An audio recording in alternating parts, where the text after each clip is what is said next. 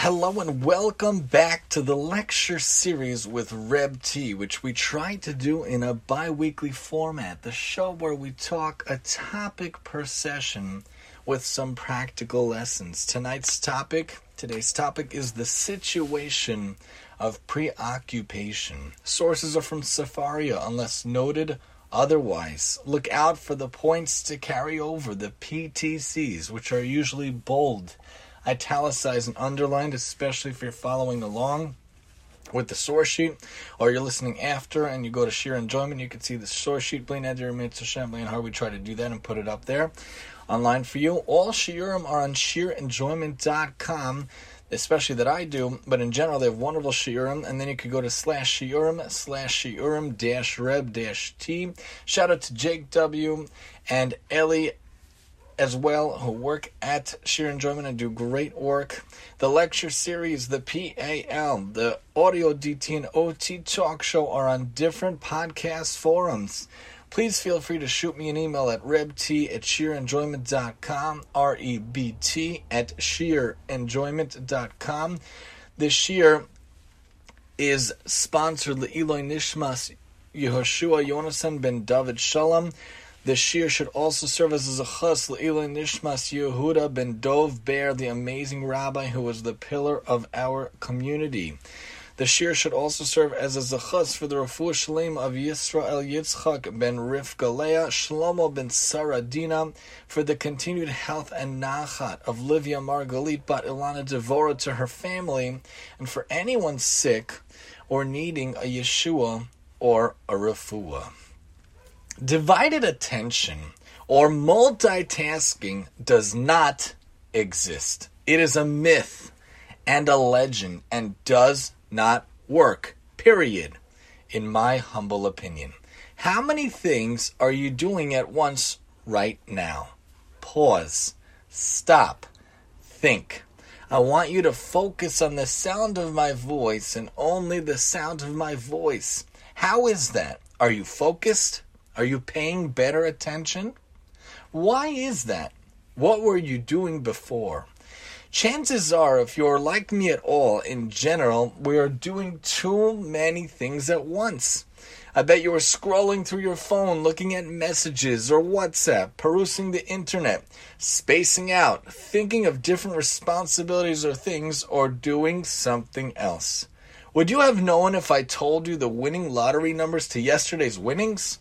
Or the numbers that will win in a big raffle? I think not. The idea of preoccupied or preoccupation, as defined by the dictionary, is when someone is absorbed in thought or engrossed, excessively concerned with something, distracted. The state of being otherwise focused, something that engrosses the mind or consumes the attention of the person. How true is this definition in so many aspects of our lives and throughout so much of our days. Do we really focus? Can we just stop and be present in the moment?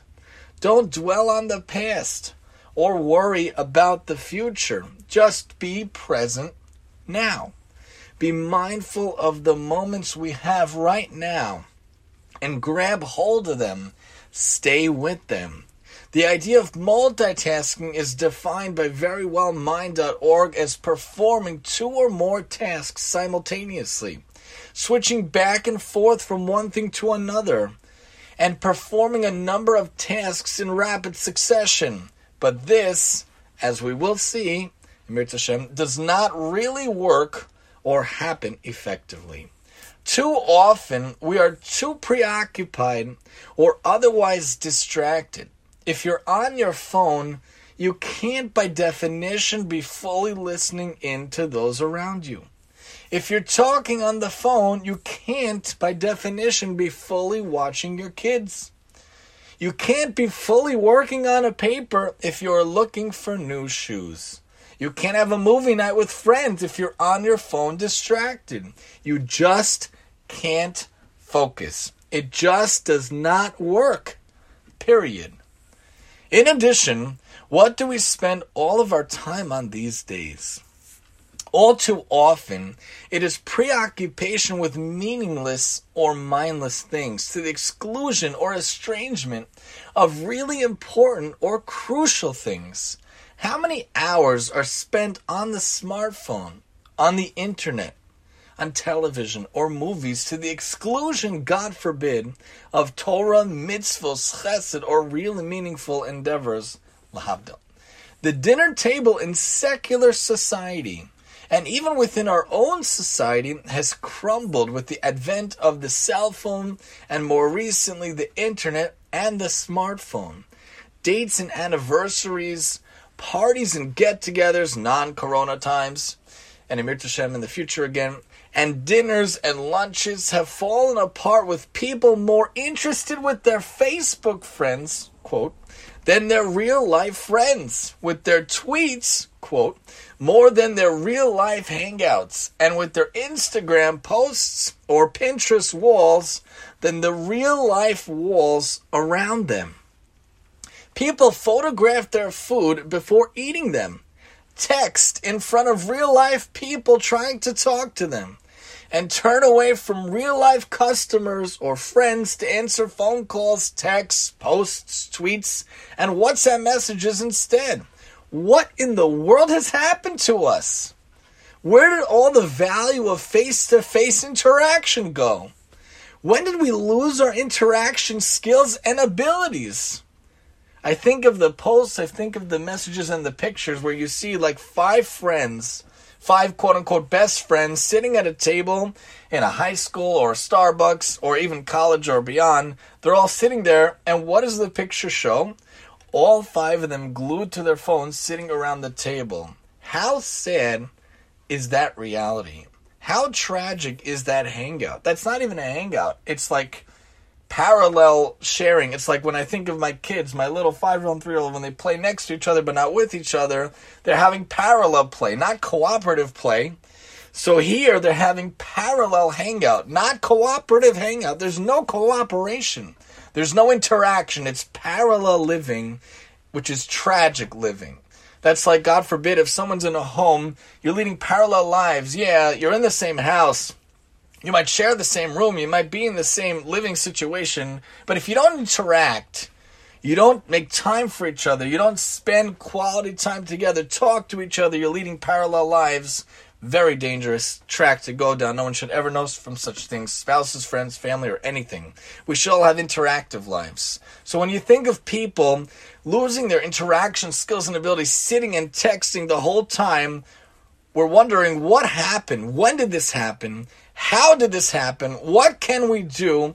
How can we fix it? First, we have to think what is more important? Who is more important? The cyber friend, the Facebook friend, the Instagram friend or post, the Pinterest wall, or the real friend?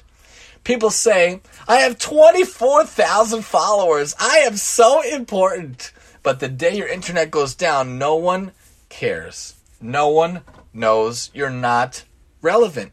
You're not popular. You're not famous. So it's really nothing. You're absolutely doing nothing. The cyber element is really nothing. It's not really sticking. It's not tangible. It's not there to stay for the long haul. You could have a hundred thousand Facebook friends, but have not a single real friend in your life, which is tragic and sad and we must shift our focus. Don't look for the cyber friend. Don't look for the Facebook friend. Don't look for the Instagram friend or post. Look for the real friend. As Pirkei Avos teaches us, Make for yourself a friend, not a Facebook friend. Make for yourself a real friend a real friend. We talked about this in the friendship shiur, the shiur about friends. A real friend will stand by you your entire life, will take care of you, do whatever you need, will be by your side through thick and thin. That's why we talked about the story in that shiur. You could listen to that shiur for the whole story about the guy who sent his son to see if he really has a friend. He ends up having half a friend because the friend only will help the son because he's the friend's son.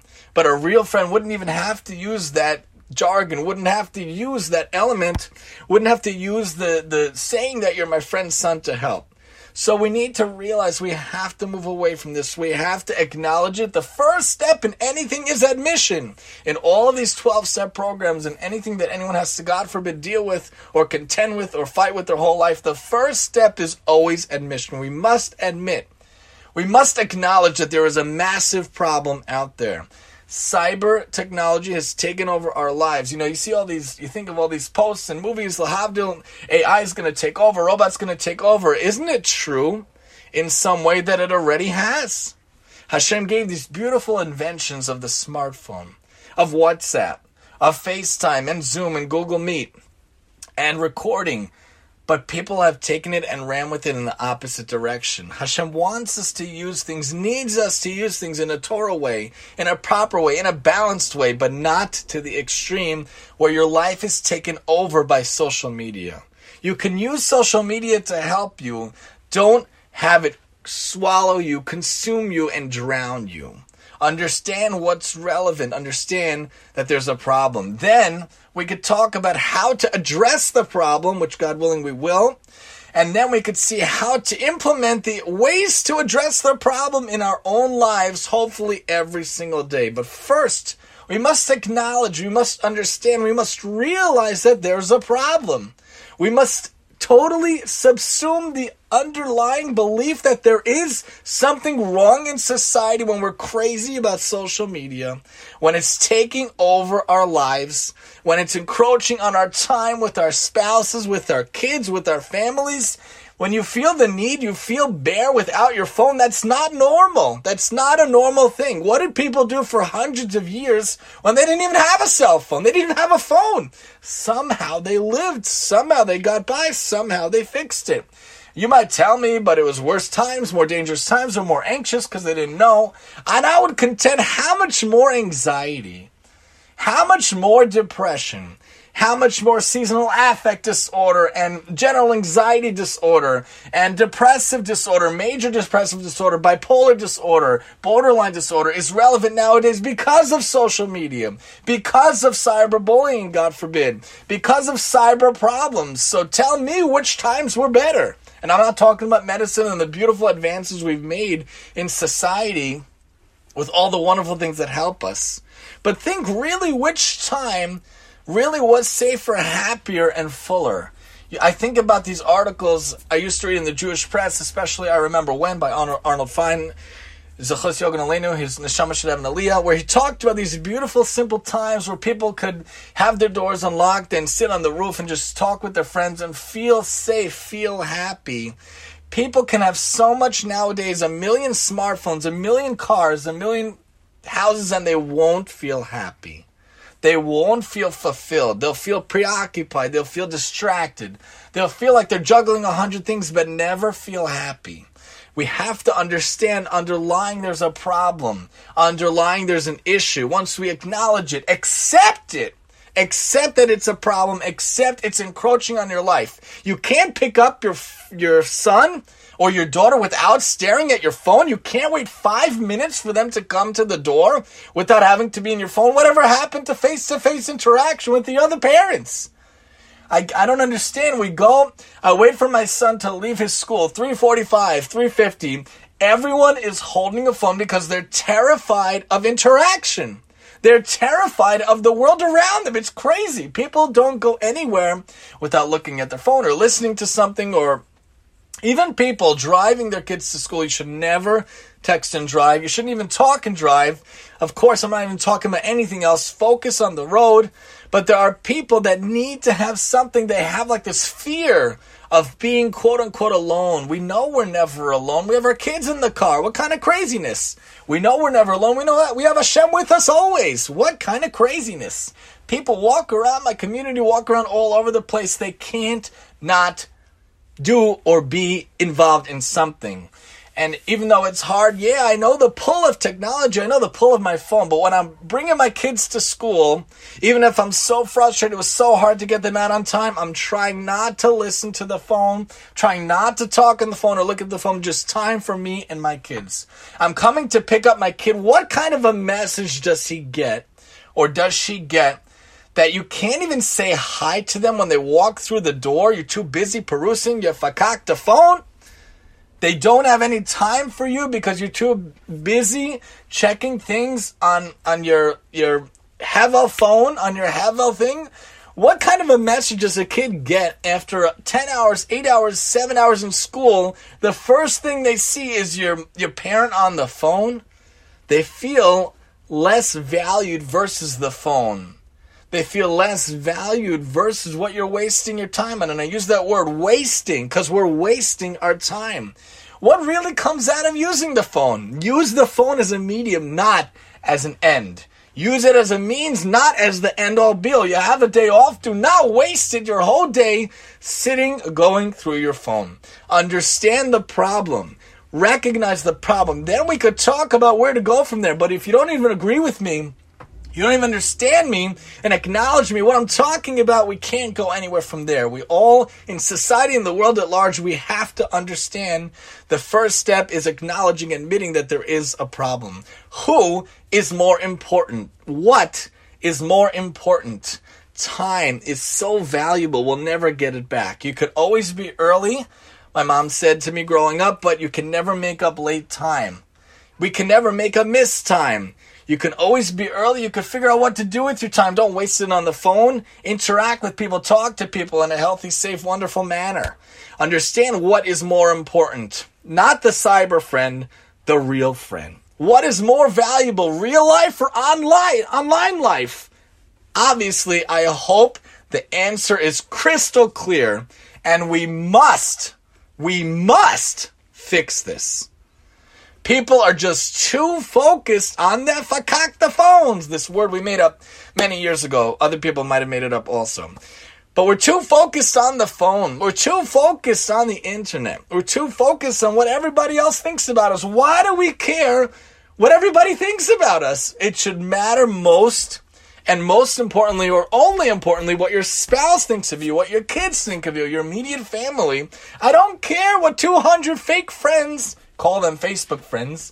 Would they stand up for you in your hour of need? Would they help you and come over to you, or they barely know you and they friend you because they met you on Mechala once, they met you at Masora once, they met you at a Shabbaton for Yachad or NCSY once? What is really important? Who is really important? We must fix this. People are too focused on this everywhere they go, especially at the table. And let's prove it to you. Look at the study from IB Psychology on themanticeducation.com. Mobile phones. Mobile phones are everywhere and they're consuming more and more of our time. Could this be having an effect on family life? You bet it does. The researchers who conducted the study wanted to investigate how cell phones might influence the interactions of parents and children. The researchers used a non participant covert observational method, meaning a guy, the researcher, went at another table, was just watching what happened. He watched a total of 55 caregivers, could be a dad, could be a mom, could be a grandparent, eating with one or more young children in fast food restaurants in Boston. Observers wrote detailed field notes continuously describing all aspects of mobile device use and child and caregiver behavior during the meal. The sample was gathered by visiting a range of different restaurants. Don't tell me it's just at uh, it's just at uh, this restaurant or that restaurant. It's just at Dunkin' Donuts. You won't see it at Starbucks. They went to a range of different restaurants or food establishments and studying the people who were present at the time a single researcher would buy food, sit near a family, or if no family was present, they would sit at a table and wait until a family who met their inclusion criteria, which was one parent and at least one child, or I guess it could be a caregiver also in a certain instance, but at least the, the person there with one child sat down to eat at the table near them. They would then take notes on what they observed. They took detailed notes on the parents and child's behavior especially how they interacted when the parent was using their phone. They even included in their report things like what types of activities that were parents were doing on their phones, reading emails or visiting websites. Can't even say, yeah, they were like saving the world through their phone. They probably were playing Candy Crush or some crazy waste of time thing. The field notes were qualitatively analyzed, seeing the quality of the interactions, not that the quantitative data, but the quality to identify common themes, and the results showed that caregivers were often completely absorbed in their mobile phone use or mobile phone use. I'm going to say that again. The caregivers were often, often means more than just half the time, probably 60% or more, I would say, often completely absorbed in their mobile phone use. They found that phone use decreased the caregiver's responsiveness and their conversation with their children and highly absorbed caregivers often responded harshly to child misbehavior.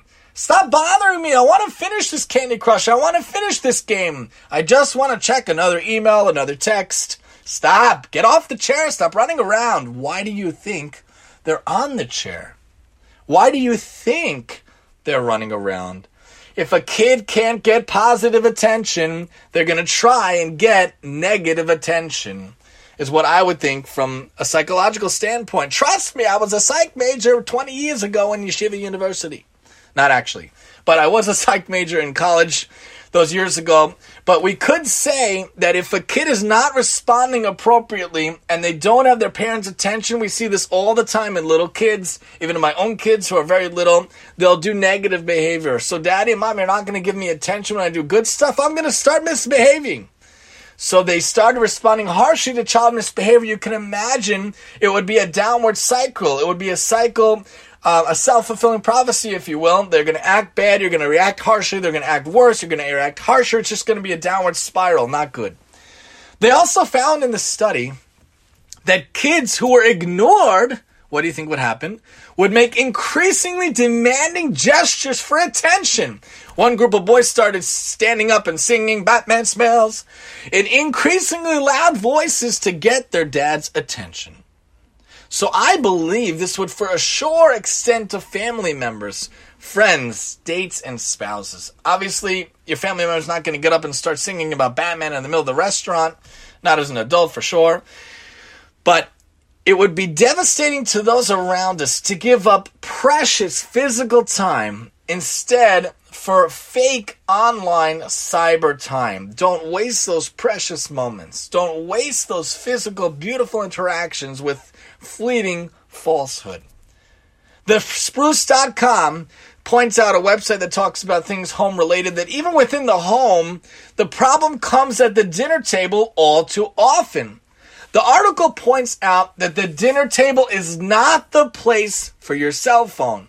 If you are dining, whether it's at home, at a friend's home, at a restaurant, you should definitely silence your cell phone answering and holding a conversation during dinner, or, and I would say during family time or hangout time at the dining table, whenever you're hanging out together, you're spending quality time, is considered rude behavior.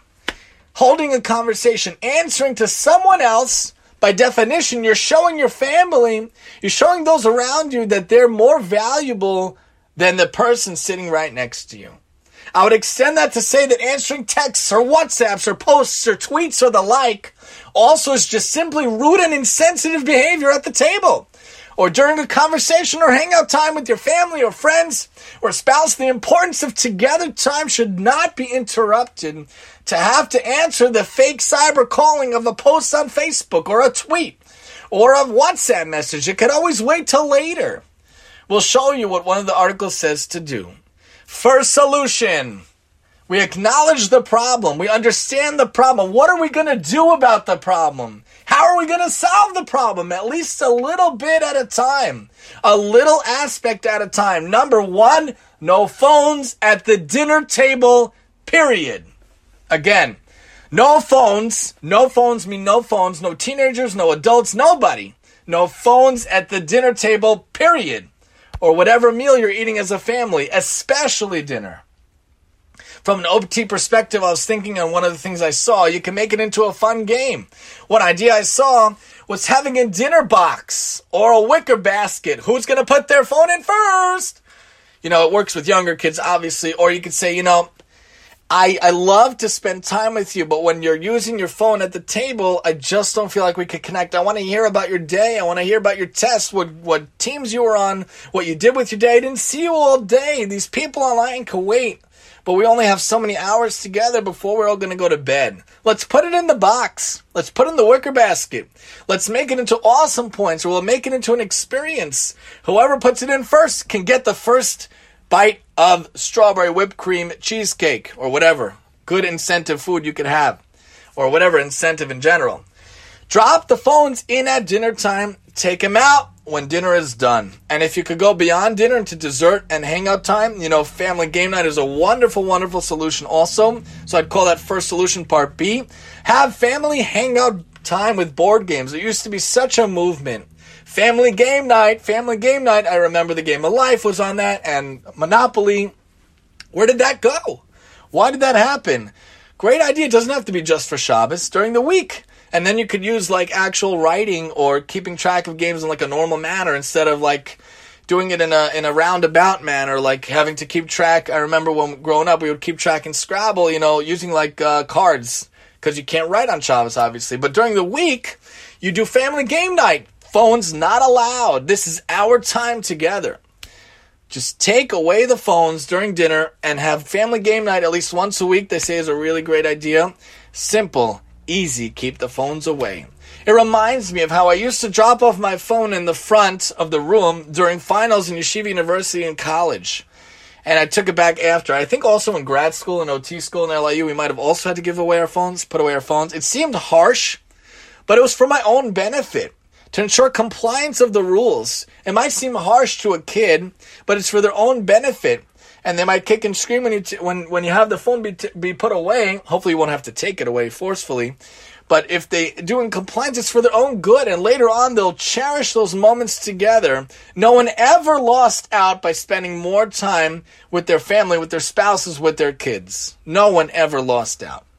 In fact, that's what most people say that they regret at the end of their life. People never say, after 120 years, we should be Zocha, that last day of 120, they don't say, you know, I wish I spent less time with my family. What kind of a psycho thing would be would they be that to say? Nobody says that. They say, you know, I wish I spent more time with my family. I wish I spent less time putzing around on the internet or on WhatsApp or on Facebook or on my phone. I wish I was more productive. I wish I did more in the world. Why do you have to wish? Start now. Why do you have to regret? Start now. A person who stands up, gets up, and moves and does doesn't feel the regret. They make the use of their minutes, their hours of their day. We should be like Avraham, who used every minute. We should be like the great rabbi who we lost, unfortunately, in our community, a devastating loss. Rabbi Yehuda Kelemer made the most of every minute. So many people said he was in two places at once. How is that possible? He made more hours in the day that there were. We should all live up to that, to be a role model like that. Not not schlepping around on our phones, wasting time. Time is the one commodity we'll never get back. So I had to drop off my phone finals, but it was very good. Many times I may leave or forget my phone somewhere, and I feel liberated. I shouldn't have to feel liberated. I shouldn't have to feel so connected to it. But the first step is to be able to feel like you could leave that phone on another floor of your house. You don't need it every five seconds. Leave it in your pocket. You don't need it. I can't answer during bath time. I can't answer during bedtime. This should be the way we think. I can't answer during hangout time. I can't answer during dinner time. This is the way we should think. Leave your phone behind. Liberate yourself.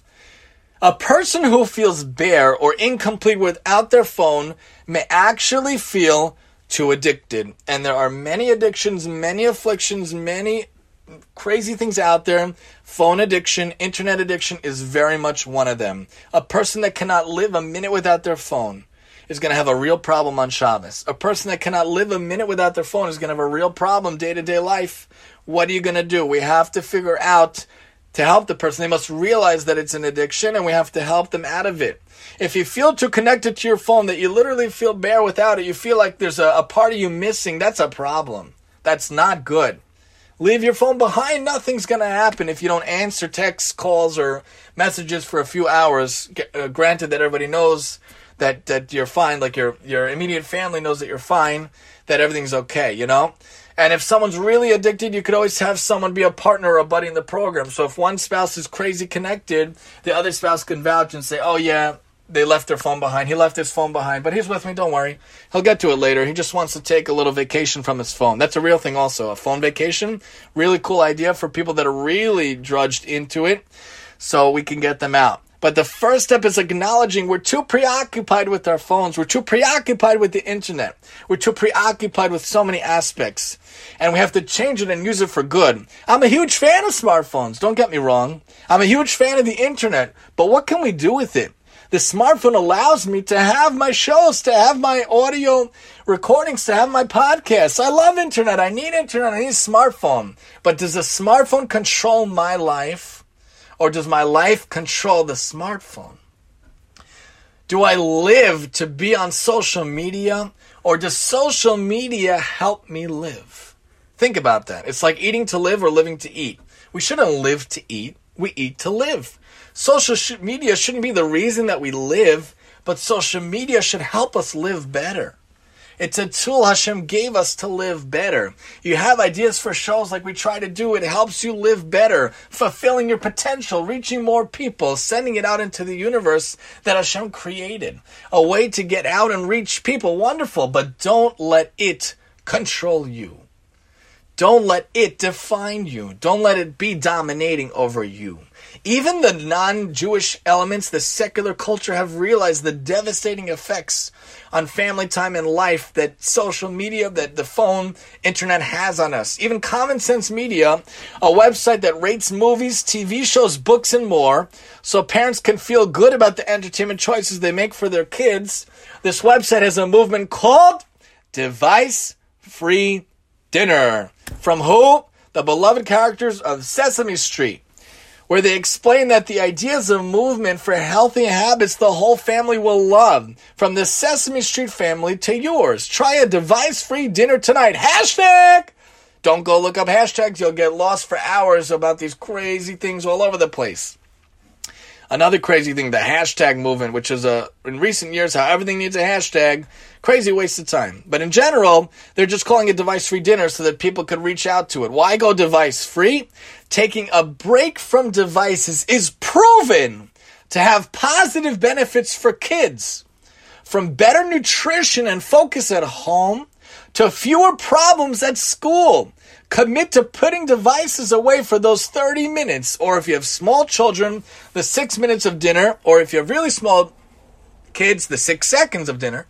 Turn your devices on silent. Better yet, and I agree, put them somewhere you can't see them. Where a notification won't bother you, won't tempt you to check, check it. Putting them on silent, you won't even get notifications. And then five hours later, when you go to check, whoa, I got 100 notifications. I will take 10 minutes to go through them. Let's go back to everything else. Enjoy a device free dinner as part of a healthy digital lifestyle. We talk about healthy eating, we talk about healthy habits. Why don't we talk about healthy digital habits? Healthy digital lifestyle. Make the most of family time. Have a healthy outlook on life, especially and maybe even most importantly in some aspects in your digital life. Make the most of family time. Second solution no phones at hangout time for spouses or families to friends, period. Think about the craziness. If you were back in the dating world, how rude would it be to be texting or talking on the phone? And this is to people later on that have parents or kids, but even now, if someone's in the dating world now, how rude would it be to text or talk on the phone the whole time you're on the date? That is so crazy rude. Is it any less rude to your friends? To your family, to your spouse, to your kids? Is their time, God forbid, any less valuable than you when you when you were in the dating world trying to quote unquote make a good example to try to get to know your date and see if you're compatible? What kind of craziness? What do we convey to our kids or to others that it's more important to answer this message, answer this call than to spend time with you and to spend so much time on the phone. Okay, you're answering a message for a minute, answer a call for a minute, but to be on the phone for 30, 40, 50 minutes, an hour when everyone's waiting for you, when everyone wants to spend time with you for hours, you're on the phone. Sometimes I, I myself am guilty of this, of course. But sometimes I'll ask my wife permission and I try to be better. Always I should ask my wife permission to answer the phone.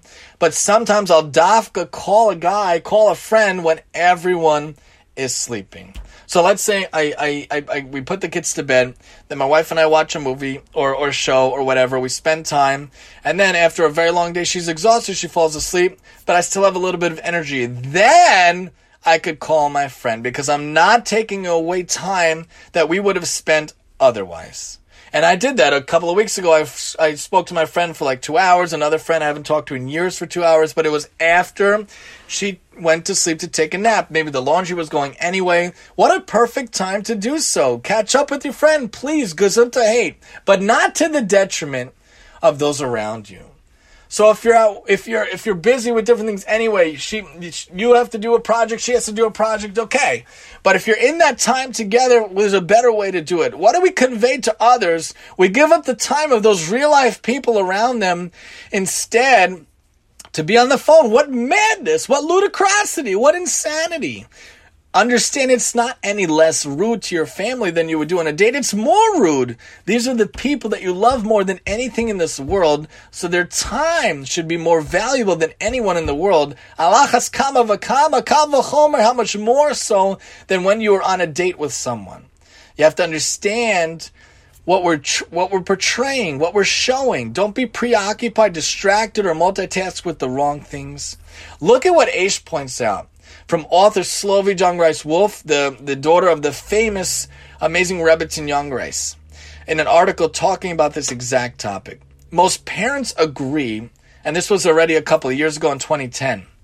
So how much more so Achas Kama Vakama nowadays the, the situation spiraled even more out of control. Most parents agree that our children are excessively plugged into their devices. A 2010 study cited that the average 8 to 10 year old listen to this, spends nearly eight hours a day with a variety of media. And older children and teenagers spend more than 11 hours per day. If an eight year old child goes to sleep at 9 o'clock, wakes up, wakes up at 7 o'clock, how many hours do they already have to begin with in the day? It's definitely not 24 hours. It's definitely not 20 hours. And you're telling me that they figured out that eight hours a day is wasted on media is is thrown away, tossed to the sea on media. And then a teenager, even if they go to sleep at 12 and they wake up at 6, you only have 18 hours in the day, and 11 of those hours are wasted on media. What a chaval al What a waste of time. Texting may become the next behavioral obsession. I already think now it is the next obsession, along with tweeting and Facebooking and WhatsApping, that parents must contend with. Half of teenagers send 50 or more texts a day. I think the number is much higher now in 2020. And 13 to 7 year olds, 17 year olds average 3,364 texts a month. Again, now in 2020, I think it's much higher. These are alarming statistics back then that are much more alarming nowadays, for sure, keep increasing. When adults desire uninterrupted screen time, or wish their kids to keep quiet, don't bother me, not bother one another, we use technology as a convenient babysitter. Again, I'm not a malach. My kids watch all the times. If a kid needs to take care of this, the other kids might watch this or what this, but again, they're not on, on the TV. We try really hard. They're not on the TV for hours.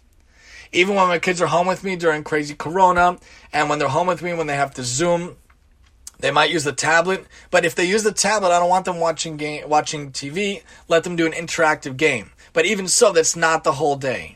We cannot use the TV as an excuse for a convenient babysitter. I'd rather my kid, my, my girl, climb all over the furniture, which she does all day, rather than sit her in front of a TV and use it as a babysitter. That's not the good solution. We don't stop to think about the potential harm that we are causing. Conversation ceases.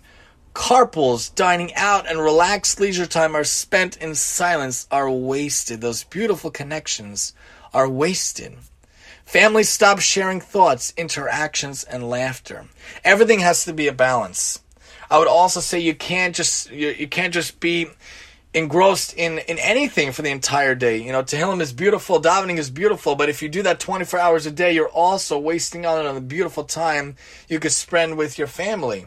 You know, even even uh, David HaMelech of Tehillim fame would wait till midnight to do beautiful Tikkun Chatzos or to do Tehillim at night, but he still had to make time for running the kingdom. He still had to make time for his children. He still made time for running the country and his wives and the like anything has to be in a in a in an in a balance. You know, can't be on the phone all day. You can't be in shul all day. You can't be you know uh, davening all day or learning all day. Everything needs to be a solution in order to balance everything. The Rambam himself, one of the greatest sages, explains that everything has to be balanced. And who better to tell us than him? He was a great sage, but he was also a great doctor. And he explained to us you have to have hours for sleeping, hours for learning, hours for working and eating. Everything has to be a balance understand what happens when we waste this time. Families stop sharing thoughts, interactions, and laughter. In the best selling book, The Big Disconnect Protecting Childhood and Family Relationships in the Digital Age, Dr. Steiner Adair recommends these very practical following steps. And I would tell you, please think about these steps. It can help everyone, all of us, myself for sure included, how to navigate digitally in this crazy age. Parents, should think twice before using a mobile device when they're with their children. Parents should think twice. We think twice. We're supposed to think twice before we act, before we speak. Why don't we think twice before we use this phone, this device, when we're with our children? It's more important to look at the Zales sales or to look on Amazon when we're with their when we're with our kids. That's why a lot of times when I'm doing laundry and I'll run down, I'll sneak my Amazon purchases so my kids don't have to see what are you buying, what's coming, what's coming, Mr. Amazon. And I love Amazon. I am the first to say I'm an Amazonaholic, but doesn't have to be when I'm literally sitting next to my kids. And of course, I have to be better at this, but you know, we could buy it at night when they're sleeping. They don't have to know what comes. It just magically shows up like from a rainbow. It just drops from the sky onto our front step. I don't know how he brings it to us, Abba, but somehow Amazon gets it to us when we're not looking. Because sometimes we buy it once they're sleeping, which is another one of their solutions. Think about using the device when you're with your kids. This solution I love. Check emails and texts before interacting with the kids in the morning. When the kids are away at school and after the kids are sleeping in the nighttime. Again, this solution I love. Check emails and texts before interacting with children in the morning. Or, or if you wake up before your spouse, before she gets up, before he gets up. Or during school hours, or I would say during work hours when you're both at work anyway. And after the kids' bedtime in the evening, after they're sleeping anyway. This solution is also crucial, what we talked about before. When parents come home from work, when any of us come home from work and we and we're when we're coming home to someone else or if someone's visiting or the like you should walk through the door unplugged. Don't take out the phone. Don't use the phone. And if you're greeting someone walking in from hours don't be on the phone don't be looking at the phone. Give them your undivided attention. How was your day, honey? I missed you. Good to see you. Tell me about your day. Hey, buddy, how was your school day? Tell me what it was. What did they see? What's the reaction they get that they can't even get you to look up from the screen when you come home, when you walk through the door? Walk through the door unplugged. The first hour home should be used to reconnect with family. I haven't seen you for 10 hours. I haven't seen you for 8 hours. Tell me about your day. I don't know anything about your work life. Tell me what happened at work. And even if you're working remotely, if your if your person's not with you, your family's not with you, even if you're sharing with friends a house or a dorm, they're not with you. Talk about it. They weren't sitting with you exactly in your chair. They don't know what was going on. Talk about it. Children have said that they despise the phrase "I'm just checking." They do not like that phrase. As parents look at their devices for emails or WhatsApp, just checking is not an excuse. Kids do not like it. Establish cell phone free zones for both parents and kids. Critical moments like pickup from school are crucial. Transitional time for children to talk about their day. My son comes out of his day. He hasn't seen me for eight hours. I should be on the phone. I should be looking at my phone when he runs out of the school. What kind of a, a, a what kind of a distraction? What kind of a lack of giving him my attention is that? Or her? What kind of a lack of, of awareness is that? It's so rude on some level to our own kids. Parents should not be saying like things like, just a minute, I need to finish this call. Hold on, hold on, Charlie.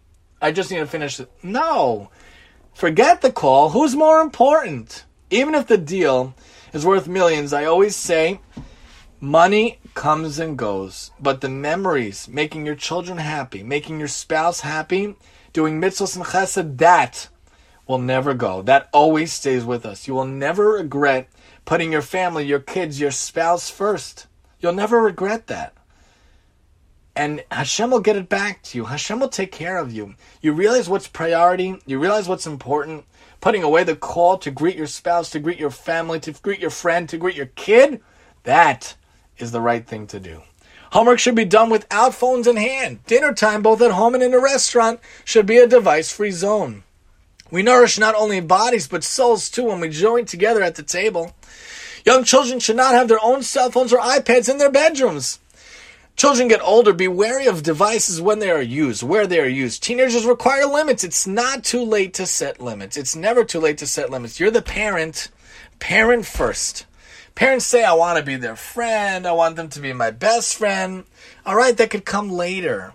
But when they're under your roof, they're still teenagers, they're still kids. You need to be setting the rules. You need to be the parent first, friend second. You can't always be the friend. You need to be looking out for their safety. You need to be looking out for their health, their emotional health, their mental health, their physical health. You need to look out for them. Friendship can come later. Especially as you share more and your kids have kids and their kids have kids, you could share that later. But when they're single with you under your roof, you have to be in charge. Don't be afraid of taking charge and enforcing appropriate rules. I don't have kids that are teenagers yet. I always tell my wife I'm terrified of the teenage years, and I tell her you really got to take point for the girl when she goes to teenage years. But I'm terrified of teenage years, but this is what they say, and I've seen it often. We have to make sure, even when they hate us, even when they don't want to talk to us and they're in their teenage phase, we have to make sure they're safe on all levels with rules, restrictions for emotional, mental, physical well being, health on all aspects. Caretakers should be made aware of the dangers of not paying full attention to the children in their charge. There's been a recent 20% increase in 2010 at least, in accidental injuries, I'm sure much more now, seen in pediatric emergency rooms attributed to caretakers texting or talking on their phones, not properly watching children while they're in the bath, God forbid, or on the jungle gym, God forbid. Heartache comes when we realize we have wasted years looking down, missing out on connecting with those we love who sit right in front of us, waiting to look into our eyes. Our children need to feel that we value them that we value our time together. Our spouses, our friends, our families have to understand we come first. Our time comes first. They deserve our full attention for all our time together. We will never regret time spent together. There are therefore proven ways we can minimize the distractions. We can minimize the clatter and the, ch- and the chatter of the device and the technical digital world around us. Digital versus those who really matter, our family and friends around us understand what we're preoccupied with, what we're distracted with, what we're juggling or supposedly multitasking, which is not existent. In Judaism, Hashem already put this in mind thousands of years ago, mandating 25 hours without phones, Shabbos, without cyber fakeness, without computers, without distractions, just good old time with the family, singing, eating, hanging out, relaxing, reading, playing, etc. Disconnect to reconnect. Unplug to recharge. The best model for how to get real connection is to look to Shabbos. No phones at the table, no phones taking over time with our families, no electronic distractions, period. If we could do it for a day every week, we could do it for an hour a day at dinner, a few hours at hangout time for others as well. We should do it ourselves every day. Disconnect, put the phone away, focus on one thing at a time. I want you to try to do this activity with me. Secular society has noticed and, and knows how damaging this is. Psychology Today points out you think you can multitask? Multitask, think again. Research in neuroscience tells us the brain does not do tasks simultaneously, as we thought or hoped it might. In fact, we just switch, switch tasks quickly. Each time we move from hearing music to writing a text, talking to someone, there's a stop start process that goes on in the brain. It's very rough on us. Start, stop, start, stop. Rather than saving time, it costs time, even small microseconds. It's less efficient. We make more mistakes, and over time, it saps our energy. I want you to try this, and I apologize. This year is going to go a little longer than usual, but this is very near and dear to me. I feel very passionate about this topic, and I hope you stick with us. We found this very cool task I want you to try.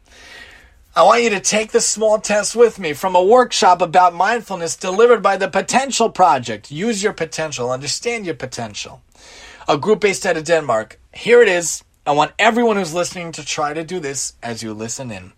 Please grab a paper and a pencil. I will give you three seconds. One, two, three. I say this to all of my students. I'm an OT by trade, so almost every session you'll hear me say, Do you have a paper and a pencil? Can you please grab a paper and a pencil? I'm waiting. Please, I need you to grab a paper. Please, a, a paper and a pencil, please. So please grab a paper and a pencil. I want you to draw two horizontal lines on a piece of paper. One line horizontally and a line immediately underneath it. I'll give you two seconds. One, two. It would be wonderful if someone could time you if possible. Otherwise, try to time yourself on a watch or a timer as you carry out the following two tasks. On the first horizontal line, I want you to write I am a great multitasker. I'm going to give you 10 seconds. Again, the sentence is I am a great multitasker. On the first horizontal line, please write that sentence. I'll give you another five seconds. So that was the first line. I am a great multitasker. On the second line, please write out the numbers 1 to 20 sequentially, like these pictured on my sheet, but I'll say it to you. We're going to give you five seconds to do so. 1, 2, 3, 4, 5, 6, 7, 8, 9, 10, 11, 12, 13, 14, 15, 16, 17, 18, 19, 20. If you timed yourself, to write I'm a great multitasker and 1 to 20. If you timed yourself, you know how long it usually takes to do the two tasks? Usually it's about 20 seconds, the, the task study explains. Now let's multitask. I want you to draw two more horizontal lines, please. This time, and again, try to time it. We're going to do it something differently we need to write a letter on one line. The I am a great multitasker we're talking about sentence. So you write a letter from that sentence on one line, and then one of the numbers from 1 to 20 on the next line, and then you go back and forth. So it'd be I, then 1, then A, then 2, and M for am, then 3. So I'm going, I am a great multitasker, and 1 to 20. You think you can multitask, right? You're a great multitasker, right? You're the best in the world. I can juggle a hundred things at once. I'm super dad. I'm super mom, right? Try this simple task and tell me how good you do at this task, how well you do at this task. Don't pretend that you're so amazing you did it. You realize how difficult. You go from I'm my multitasker one letter at a time to 1 to 20. Each line you switch off letter, number, letter, number, letter, number. See how well you do. So you're writing one letter at a time on the first horizontal line, one number at a time, 1 to 20 on the second line, and you switch back and forth. So it'll be the letter I on the top line, then the number 1 underneath, and the letter A on the top line, and then 2 underneath, until you give the whole sentence on top, I'm a great multitasker, and numbers 1 to 20 on the bottom. I'm going to give you 10 seconds to do that.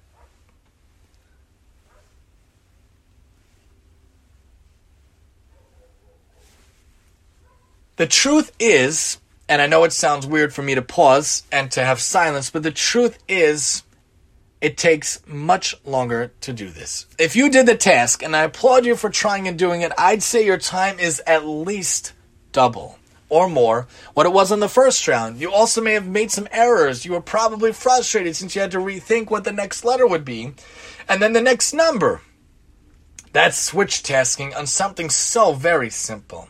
But that's exactly what happens when we attempt to do many things, often more complex at the same time.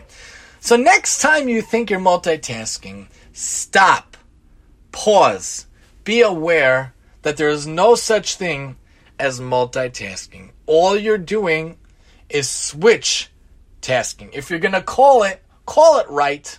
Don't tell me it's multitasking. Call it what it really is. Call it for what it is. Switch tasking. Give yourself a time limit 10 minutes, 20 minutes. We're going to read in a second. 20 minutes is really good. 45 minutes. Focus on just one task at a time. See if you can complete that one task better, faster, with less energy. The idea then that multitasking exists is really a fallacy, a lie, a myth. There's no such thing. There's only switch tasking. That's not something anyone is good at, as we really can only focus on one thing at a time. We're only human.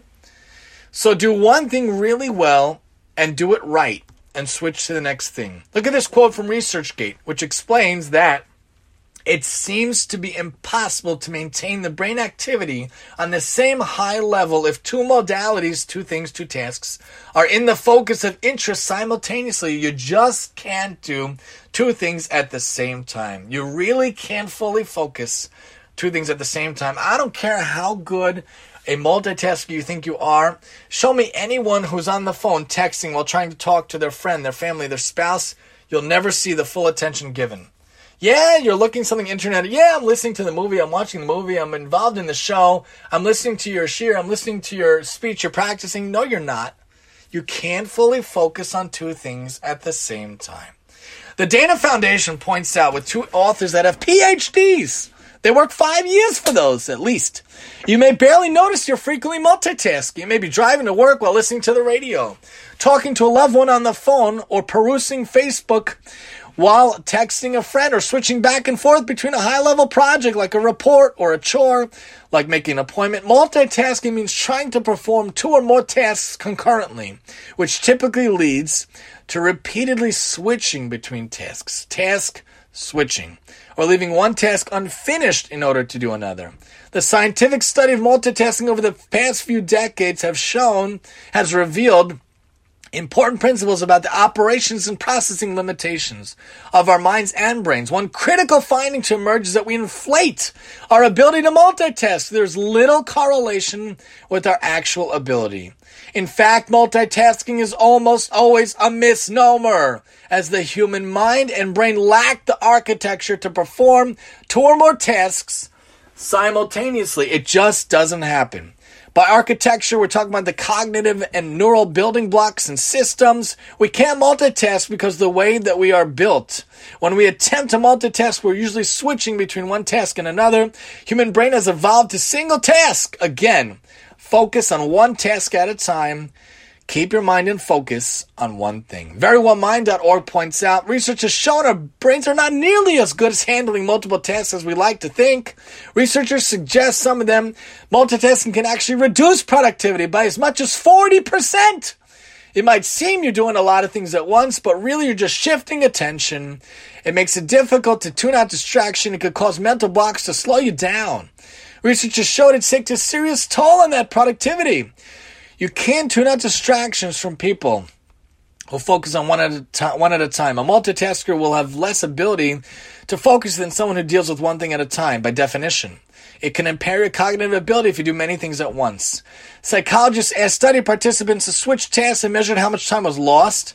Then they, they had people do tasks more than once and saw what was lost. And obviously, people that switched tasks lost significant amounts of time between multiple tests lost even more time as the tests become increasingly complex. And there was one study by Rogers and Monsell, another study by Rubinstein, Evans, and Meyer. You just can't do it. To avoid the deleterious impact of multitasking, limit what you do at any time to at most two things. And use the 20 minute rule. Instead of constantly switching between tasks, try to fully devote your attention one task for 20 minutes at a time before switching to the other. If we didn't fully prove our point yet, we'll bring one more observation from a secular news culture paper, Stanford News, which says, from a Stanford psychologist, we don't multitask, we task switch. Our brains only allow you to do one thing at a time. Multitasking falsely implies you could do two things at once. You can't. We could only do one thing at a time and we switched back and forth. You think about kids that are on their laptop writing a paper, looking at Facebook, thinking about the TV. They're going back and forth. They're heavy media users. They can't focus. You need to focus on one thing at a time. Heavy media multitaskers, people who multitask a lot of things, quote unquote, significantly underperform on tasks on working memory and sustained attention. There's not a single published paper that shows a significant positive relationship between working memory capacity and multitasking. It's just not there because it just doesn't exist. So we hopefully have shown we really need to stop the craziness of multitasking and preoccupation and distraction and focus on the item at hand, the person in front of us, the conversation we're having in the present. Think about how thousands of years ago the Talmud, the Gemara already knew this. Especially when involved in a positive mitzvah, we can't be focused or involved in another one. We just don't have the ability or koach to do so. We learn from the Gemara and Sota the famous principle about how you got to focus. Rabbi Hanania ben Akavia said, scribes of Torah schools, tefillin and mezuzot, they're wholesale and retail salesmen, anyone involved in sacred work, including those who make blue dye for tzitzis, are exempt from Shema, from Amida, Shemona Esrei, and from tefillin and other mitzvahs of the Torah. Why? Fulfills the words of Rabbi Yossi Haglili, who said, "Ha'osek mitzvah pater min mitzvah." One who is involved in a mitzvah is exempt from doing another mitzvah. Why? Why should that be? I believe on some level, by definition, the Gemara knew you cannot focus on more than one thing at a time. You need to do the mitzvah at hand. You need to complete the mitzvah at hand. You just can't do more than two things at one time. You focus on one thing at a time. The Talmud tells us elsewhere, we'll see the source, a mourner who didn't bury his dead yet, lo alenu, we should never know from such things, is exempt from mitzvahs. They're overwhelmed, they're consumed with dealing with the dead and the need to bury the dead. Lahavdil, also a groom, is exempt from mitzvahs. He's busy with getting married, taking care of his new wife. So the Talmud already knew long before secular culture or quote unquote science how we really can only focus on one thing at a time. We need our minds to be focused on that one thing. Always look to Judaism and the Torah for the real answers. Because everything is there even thousands of years before modern society ever saw it. Perkelis teaches us Everything is there if we dig deep enough in the Torah. We just need to know where to look. So the next time you think you know better than the Torah, God forbid, Hashem's blueprint for mankind, or Lahavdil, you think you know better than science, that you really can multitask, realize and know and accept and acknowledge that you really can't. We're just not wired to do so. I want to show you some fascinating other sources before we go. I know we're a little longer than usual, and I applaud you and I commend you for staying with me. I appreciate that. Sometimes we just have to go a little more than an hour. It's just too important to relegate just to an hour. So thank you for sticking with us. The Gemara Brachos points out, even those who are involved in agricultural work, Rava says to the sages in Nisan and Tishrei, don't come before me. Involve yourself in your agricultural work so you won't be preoccupied with your sustenance all year. The Rambam points out in Mishnah Torah, in Hilchos Tefillah Birkas Kohanim, a person finds his thoughts are confused, his mind is distracted, he can't pray till he gets back his mental composure.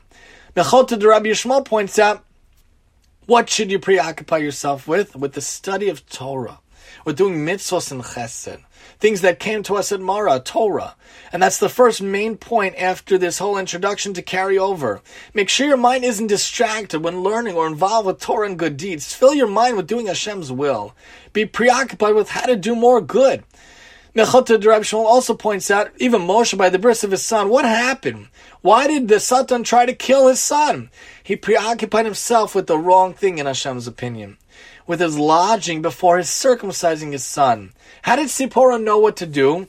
The sages point out that it was very apparent in the way that the, the Satan was swallowing up Moshe that where what was happening was the, the, the idea of which mitzvah had to be done. Hashem wanted to kill him because he didn't take care of the right things. He wasn't preoccupied with the right things right away. Obviously, he was going to do the mitzvah, but what should have been relevant, what should have been priority, should have been dealing with his family, should have been done, dealing with the bris milah. For ourselves, we should realize what should be priority, what we should be preoccupied with, who we should be preoccupied with. Our spouses, our kids, our family and friends. Mishnah Brachos points out one whose dead one is lying before him, we talked about before, is exempt from Shema, from Tefillah, from mitzvahs, from Tefillin. Sifrei Devarim points out the Kohanim even have to be careful that their hearts aren't preoccupied at the time of service, only thinking about Hashem. Gemara Shabbos points out the story that a poor person came and knocked on the door, nobody helped him. Why? What were everyone preoccupied with? Everyone was preoccupied with the feast that they were eating, and nobody heard him. That's why there was a, a sage, I think it might have been Choni Amago, who um, who saw a poor person in the world. He said, "Just wait a second, wait a second. I'll get you something to eat." He asked for food or, or money, and he was just rummaging, looking for the food or the money, and the poor person died. Lo alenu. And Choni Amago felt so guilty, felt so upset that he asked to be uh, punished in every aspect of the mitzvah he could have done. Because you have to realize what the preoccupation is. If someone's if someone needs your help, your your kids, your your wife, your spouse, your your family, your friend needs your help, but instead you're going to take care of some random text of someone you could have answered hours later, where's your priorities? Where's your preoccupation? Understand the points carry over. Make sure to have your priorities straight. Be involved with good things. Don't forget about others as a result of selfish preoccupation or distraction. Don't neglect your wife or your family member or your kids because you're watching a TV show. You want to watch? Good, watch. Relax at the end of the day, assuming it's a good show, a clean show, um, a show that'll help you re energize, revitalize, but do it when, they're, when everyone's sleeping and you still have chores to take care of. Sometimes I have my own show I want to watch after my wife and I watch our show together. So if she takes a nap and I'm doing laundry, okay, then I could watch. But don't watch it to the exclusion of watching something or hanging out together. Make sure not to be selfishly preoccupied or selfishly distracted. Gemara Yoma points out three fascinating people who obligate us to have proper preoccupation. They talk about Rabbi Eliezer ben Horsam. They talk about Hillel. They talk about Yosef. A poor person, a wealthy person, wicked person in Yoma, the Gemara and Yoma tell us they come to face judgment. And the members of the court say, why didn't you engage in Torah? If he tries to rationalize his conduct and say, I was poor, look at Hillel. I'm rich, I don't have time for Torah, look at Rabbi Eliezer ben Chorsim. And the Yetzer Hara tried to get me, look at Yosef. Each one in of itself is fascinating. I spend so long explaining each story. Suffice it to say, it's fascinating. Hillel the Elder will summarize. Ordinarily would have read it to you, but in the interest of, of trying to get through everything in our little time left, Hillel was very poor. Hill is actually one of my favorite characters. He says amazing things in in Pirkei Avos, im ein anili mili, im ein achshav matayim, im im ani la'atzim ani, all about helping out and and seizing the day, getting up there and really helping the world. Anyway, Hillel did not have a lot of money. He made a dinar a day. Half a dinar he would give to his family, half he would give to the study hall. But one time he didn't have enough money. One time he couldn't get the employment, but he so wanted to study. They didn't let him in the study hall. He didn't have his tuition for the day. He didn't have his money for the day. What'd he do? He wasn't going to be deterred. It was a bitterly cold, snowy day. He goes up to the roof. He suspends himself on the roof and he sits at the edge of the skylight. He sits at the edge of it just to hear the words of Torah from Shmaya Avtalion. That day was Shabbos Eve. The next day, snow snow came down and he was covered in snow.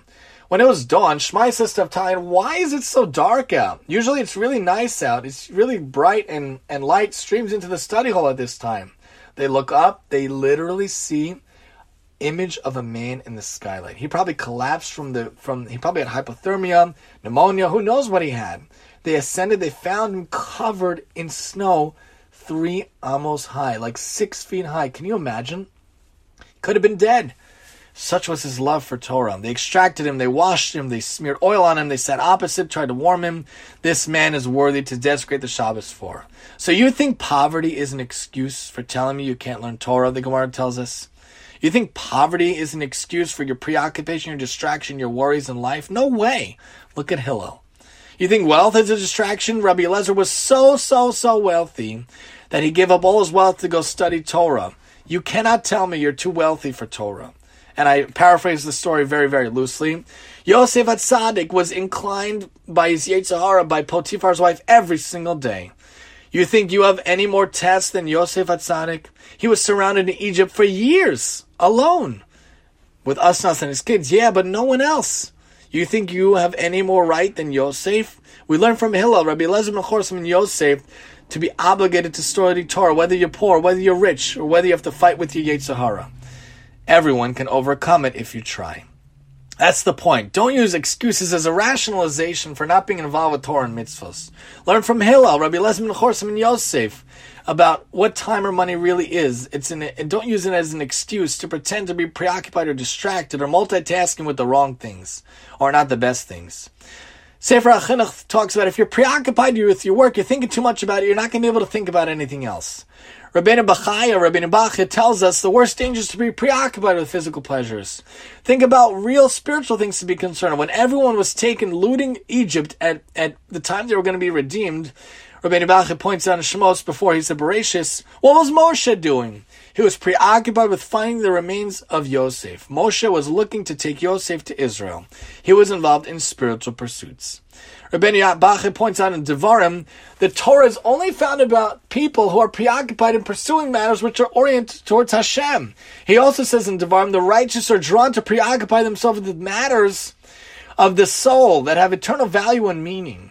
And he also says in Devarim, when you're preoccupied with matters that are not Torah, you should still have Hashem on your brain, still have Hashem in your mind, still have Hashem in your thoughts. That could be distracting to you. You can multitask that. When you're working, you think about Hashem, but don't multitask narishkeit. Don't try to multitask which doesn't exist. Be preoccupied, the point is, by the proper things, that of Torah, mitzvos, and chesed. Focus on the spiritual, what truly matters, what's really eternal. Acquire tons of spiritual merits. The Kiddush Yitzchak points out, be preoccupied with Torah day and night. You're supposed to be busy. Use time to study Torah. Make sure you're involved in Torah. Make sure to toil in it. Make sure you're humble in it. Make sure to acquire the right thing, not to spurn Torah for garbage, transient values, for wasting time on Facebook and Twitter. God forbid. Acquire Torah. Use your time for Torah. I know you can't complete everything, but you at least try. Pirkei Avos teaches us. Understand you have to put in your effort, try what you can. Don't worry about the loss of money, don't worry about the loss of time. There's no such thing as losing time when you're involved in Torah, mitzvahs, and chesed. Your money won't help you, but time will be lost from you. Akedah Sesos also points out you can't be preoccupied with the physical in this world. Use the things in the world to help you make more time. The smartphone uh, devices, the apps are supposed to help you, not swallow you, not hinder you. We should realize Hashem gives us physical innovations, inventions to help us. The point is to guide us to acquire more Torah, use physical things for good, the smartphone for Torah and for mitzvos. Shnei Luchot Brit tells that a person is preoccupied with advancing his ego. He will neglect his love for Hashem. He will neglect what he could have done in this world and be neglecting fulfilling commandments. He also points out anyone who's preoccupied with Torah study at night is a good thing. They'll have a thread of godliness, kindness throughout the day. Best best hack to have a good day, be involved in Torah at night. Kav HaYashar points out, even if a person prays and puts on tzitzis, he's only giving lip service to Hashem if he's preoccupied with the wrong things. Or Chaim points out in Bereshis, when ten people sit on a preoccupied with Torah, Shekhinah is with you. When you're learning, Hashem is with you, sitting with you when you're preoccupied with Torah. He also talks about in Vayikra, when you're preoccupied with Torah, you want to ascend higher, and you get to go higher because Hashem is sitting with you. Another point, to banish the distractions from your midst while you study and pray, allow Hashem in. Let Hashem come with you. Banish the foolish preoccupation, distraction, or divided attention in your days. Or points out in Devarim, Zavulun and Yisachar have a beautiful partnership. Be involved in your day supporting Torah is great. You also get schar for that. And if you're the one learning, you also get schar for that. It's a partnership. So you can be preoccupied with commerce, but do it to include, not exclude Torah, mitzvahs, and chesed, and supporting other people who are learning. Toval Advanim points out if you're only preoccupied with the wrong things, the physicalities, materialities like eating and drinking, just rejoicing in pleasures, it's a sign of retribution. You're losing your reward. It's going to be destroyed in the next world. You're going to lose out. Kedushas Levi points out in Bereshis, the Shabbos helps a person emulate Hashem, to be preoccupied with the spiritual. Maybe we could take from Shabbos into our week to think about how to be more spiritual, use our time better. Kedushas Levi also points out in Shemos, when people are fully preoccupied with secular concerns and physicalities, you by definition cannot elevate yourself to the true service of Hashem.